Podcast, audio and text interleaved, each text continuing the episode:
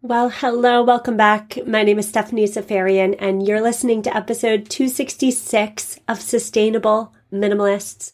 On today's show, we are discussing the hidden costs associated with America's love of cheap goods. Specifically, we're talking about what the made in China label means, what the implications are of us continuously buying stuff from China, cheap stuff, expensive stuff, and everything in between. China has been nicknamed the world's factory, the world's factory. And that's because the People's Republic of China is the world's biggest manufacturer of stuff. China can make virtually any product and virtually any part to any product you can imagine. And China generally can make it cheaper than any other country. Now, question for you, rhetorical question time. Are you in the habit of regularly looking at the tag and finding out where in the world, literally where in the world your stuff is made? I'm willing to bet that an awful lot of you, if you're like me, an awful lot of your possessions are made in China. Your stapler, your favorite hoodie, your Halloween decorations that you stake on your front lawn. We're going to talk about Halloween decorations later, by the way, but all of that stuff and more likely made in China. So today we're diving deep into the fact that where your stuff is manufactured matters. And my hope today is that I teach you something about why exactly it matters for both the people who created the stuff and the planet that we all inhabit. So let's talk first about the Made in China label. In 2022 in America, the made in China or the made in PRC label, those terms have become synonymous with low cost and low quality. And this can certainly be true sometimes. I'm thinking about the high profile expose back in 2007, where a lot of kids' toys, Fisher Price, Mattel, kids' toys manufactured in China, they had high levels of lead paint. So it certainly can be true, but it's not true all the time semiconductor factories in particular in China are the actual best in the world. The reality is that we buy a lot of cheap stuff from China. The fact that the stuff is made in China also then by default makes the price tag cheap. And so we're noticing a volume of cheap stuff, but I do not say that to say that everything that's made in China is 100% of the time inexpensive, cheap, designed to break. True sometimes, not true all the time. So, a Gallup poll recently found that 65% of Americans are willing to make an effort to avoid buying Chinese products, and 64% are willing to pay up to twice as much for products made in the United States, not ones that are made in China. So it sounds good. The majority of Americans are interested in stepping away from Chinese products. However, our spending habits they don't reflect that willingness at all. A lot of times, our spending habits, our consumerist needs, if you will, can only be satisfied by purchasing from China. And that's because we want new stuff and we want it now. Our spending habits put our favorite brands on a perpetual hamster wheel search for ways to shorten the time between design and manufacturing and distribution. Because remember, we want new stuff and we want it now. China has the technology, but it also has the supply chains in place to meet our demand. So I should say here too that despite the fact that Americans are willing to make an effort to step away from Chinese goods, and despite the trade war between China and the United States during the Trump administration, trade with China broke records in 2020. And to take that a step further, the European Union has recently signed a favorable new trade agreement with China. So Chinese stuff is not going anywhere. And that's because we want inexpensive stuff. While we say we're willing to pay more, most of us don't. And that's because many of us simply can't. We buy what works with our budget. Hence, inexpensive goods. So let's talk about Chinese manufacturing. Why is it that China has become the world's factory? How is it that this country can create goods so cheaply? There's a lot of reasons. Export tax rebate policies that keep costs low for companies. So if an American company needs a certain part, it's often cheaper to produce it in China than it is to produce it here. There's also 1.38 billion people living in China. It is the most popular country in the world. So there's a workforce that is ready to step in and manufacture. There's also the fact that the minimum wage in China is much, much lower than it here is here in the United States.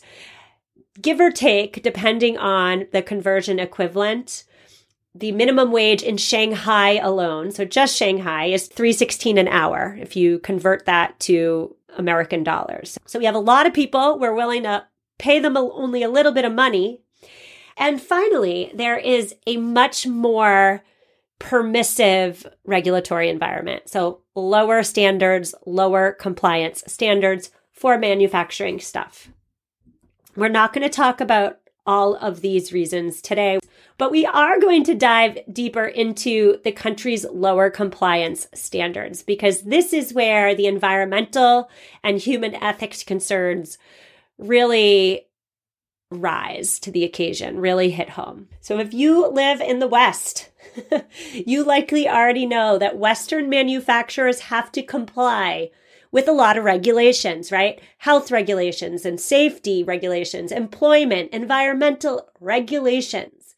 Here in the West, here in America, we have basic guidelines. We do not have child labor. We do not have involuntary labor. We have health and safety regulations. We have wage laws. We have environmental protections in place. They could be stronger, but we do have some.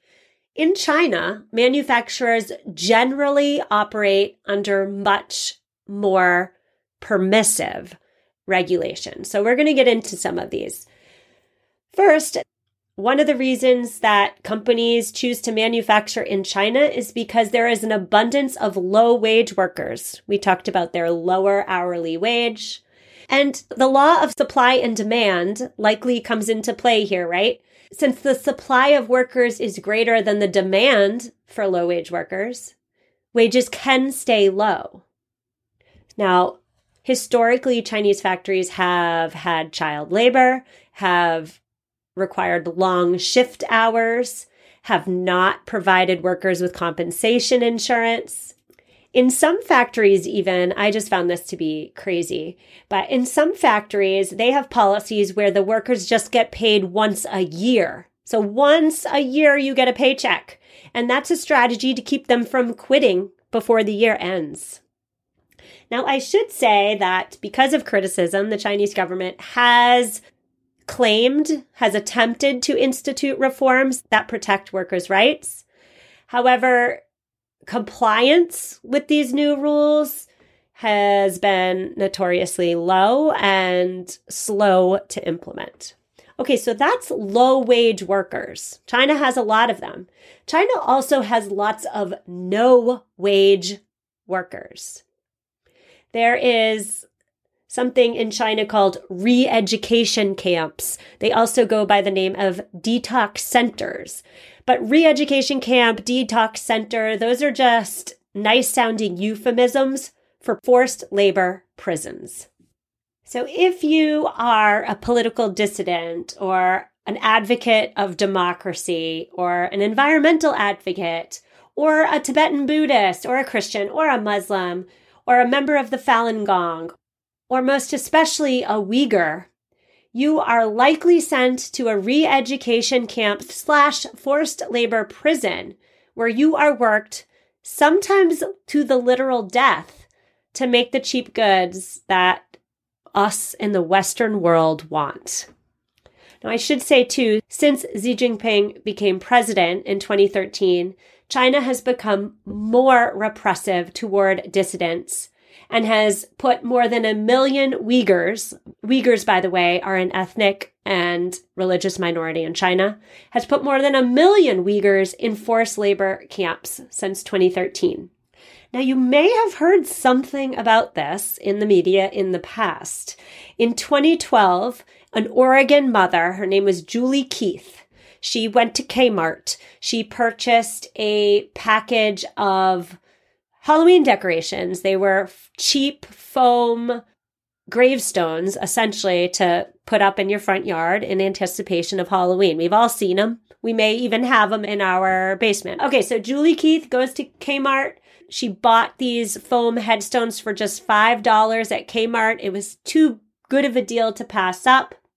She gets home, she opens the box, and inside is a letter an SOS letter. It's written in simple English, in broken English, and it said, and I quote, Sir, if you occasionally buy this product, please kindly resend this letter to the World Human Rights Organization.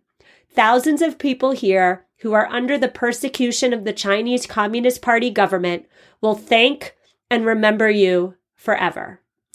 End quote. So imagine opening that box of Halloween gravestones and imagine seeing that on top of your package. The person who wrote that was a man named Sun Yi. He was a political prisoner. He was forced into a labor camp. He was forced also to carve out these foam gravestones for more than 15 hours per day. So the bottom line here is that the workers who are making our stuff in China are either paid low wages or they're not paid at all because they're imprisoned in forced labor camps. This is the power. These are the people. These are the faces behind our cheap stuff. Now we're going to get into the environmental concerns, the lax environmental regulations. We're going to get into all of that after a quick word from this week's sponsor. If you've been paying attention, you've likely heard something about gut health and why zoning in on your gut health is so darn important. You need EQ's Daily Women's Microbiome Defense. It's a three in one capsule that supports your digestive health and promotes gut barrier protection. I started taking EQ's Daily Women's Microbiome Defense because I have a bloating problem, friends. Yes, I do. Inflammation is not my friend. Since taking one capsule a day on an empty stomach with water, I have noticed more energy, improved skin, and here's the big one reduced bloating. Head to myeq.com and use code sustainable for 15% off Equilibria's microbiome defense and so much more. That's myeq.com and use code sustainable at checkout for 15% off site wide today. Nothing nurtures the world above better than the soil below. And that's why I am so excited to introduce you to Coast of Maine. Coast of Maine is an organic soil brand that offers a full range of products designed to cover all of your garden and lawn needs. In years past, my vegetable garden, I neglected the soil and I didn't have much yield. If your soil lacks appropriate nutrients for success, your garden may not succeed. And so this year, I am so excited to cultivate the soil before planting the plants with Coast of Maine's organic products. Coast of Maine believes in nurturing relationships with local retailers. So next time you're at your local retailer, look for Coast of Maine products. Get growing. Visit coastofmaine.com to find a local retailer near you. coastofmaine.com. And we're back. We are discussing the Made in China label. Before the break, we talked about the ethical and human rights concerns associated with our made in China goods. Now we're on to the environmental implications associated with relaxed environmental regulations in the country. No surprise to anybody, but just so we're all on the same page, according to a 2019 World Bank report, 18 of the world's top 20 most polluted cities are in China. It is no secret that China does have a significant pollution problem. And the manufacturing industry, this gigantic manufacturing industry that China is built on, is a major contributing factor. It's not the only contributing factor by any means, but it is a major one. And remember, because we are currently discussing lower compliance standards in China, it stands to reason then that environmental protection laws are routinely ignored. now, when we talk about China's pollution problem, we really need to talk about the air pollution. A study conducted by nature.com found that fine particulates from power plants and factories are a main component of China's notorious, and I mean notorious air pollution. These are microscopic bits of pollution. They travel deep into lungs. They've been linked to lung cancer and stroke and other diseases. And to give the parents listening a general feel for the scope and severity of China's air pollution problem, officials in Beijing issue red alerts. And now, what is a red alert? A red alert is a sudden shutdown of schools that tells people to stay home, close your windows because of overwhelming smog. So, can you imagine if you woke up on Wednesday morning and got the kids ready for school and you're about to walk out the door, you made the lunches, and then you get a red alert saying, sorry, you cannot leave your house today. The smog, the air pollution levels are too high. School's canceled. Stay home. Can you imagine that? I, as a mother, would lose my mind. I'd lose my mind. Okay, so there's air pollution, but we also have to talk about climate change, right? Yes, high levels of pollution and particularly air pollution and smog in China does threaten their 1.4 billion residents. But because we all live on this planet, what happens in China, at least on an environmental level, does truly affect all of us. So China is currently the world's largest emitter of greenhouse gases. China in particular still has a lot of coal burning plants. So here's just one example, but steel is commonly manufactured in China. How are these steel manufacturing factories run?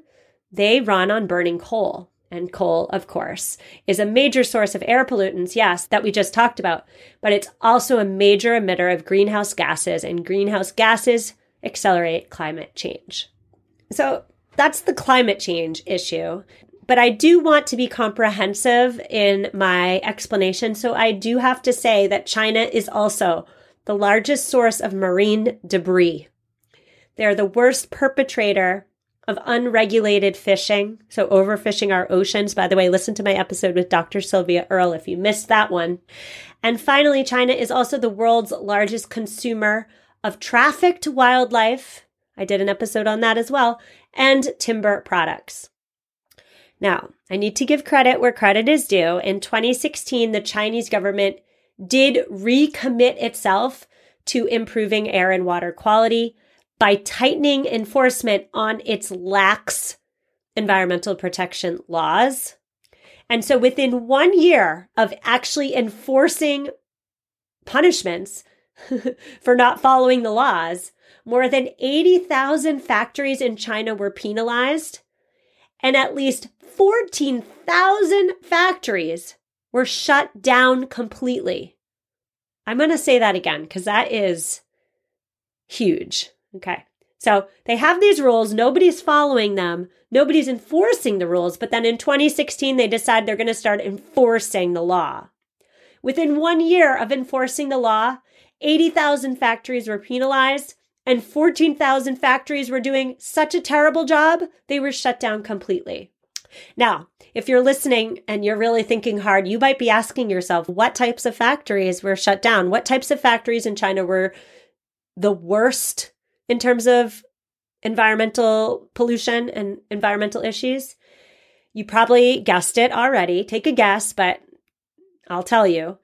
Textile and leather factories were the most impacted sector. Okay, so we're on to part three of today's conversation, which is action steps. So we talked about some stuff today. Some of it was likely alarming. Now, what can you do about it? Action step number one brings us back to the introduction to our show, and that is to start looking at the tags on your stuff that you already own. Where an item is made tells you an awful lot about the item. So think about your cat food bowl. I mentioned your favorite hoodie. I mentioned your stapler. We talked about Halloween decorations. Look at the tag. Where was it made? And if it was made in China, I'd love it if you actually took a moment and let your mind wander. What do you think the life was like for the person who made it? An actual human with an actual face and an actual family and actual struggles manufactured your stuff. Don't look away from that fact. Now, it would be easy for me to just tell you to stop buying products made in China. that would be simple, right? But it would be unrealistic. The reality is, it is super hard to boycott the world's factory. It's super hard, if not impossible. That's because China does have the technology and it does have the supply chains in place. They also have savvy manufacturing entrepreneurs who keep their finger on the Western world pulse by monitoring Amazon data and reviews. And they tweak their products and their marketing based on feedback and sales data and trend monitoring. And even quicker than that is because they have the technology and supply chains, they can shift their assembly lines at the drop of a hat as I was researching for this episode, I came across an example of this a factory that made bracelets. Well, the pandemic hit, people were buying fewer bracelets. That factory, at the drop of a pin, was able to stop making bracelets because nobody's buying them and start making surgical masks. Pretty ingenious, right? So I'm not going to tell you to boycott Chinese products, but I am going to suggest a few things. Number one is buy products manufactured in your country of origin, in America, if you're an American listening, whenever possible. But know that even if a product is labeled made in America, let's say, chances are really good that the pieces and the parts that make the product were made by unpaid or abused or tortured or force fed prisoners in China. Know also that the made in China and made in PRC labels are the same. Made in PRC is made in People's Republic of China.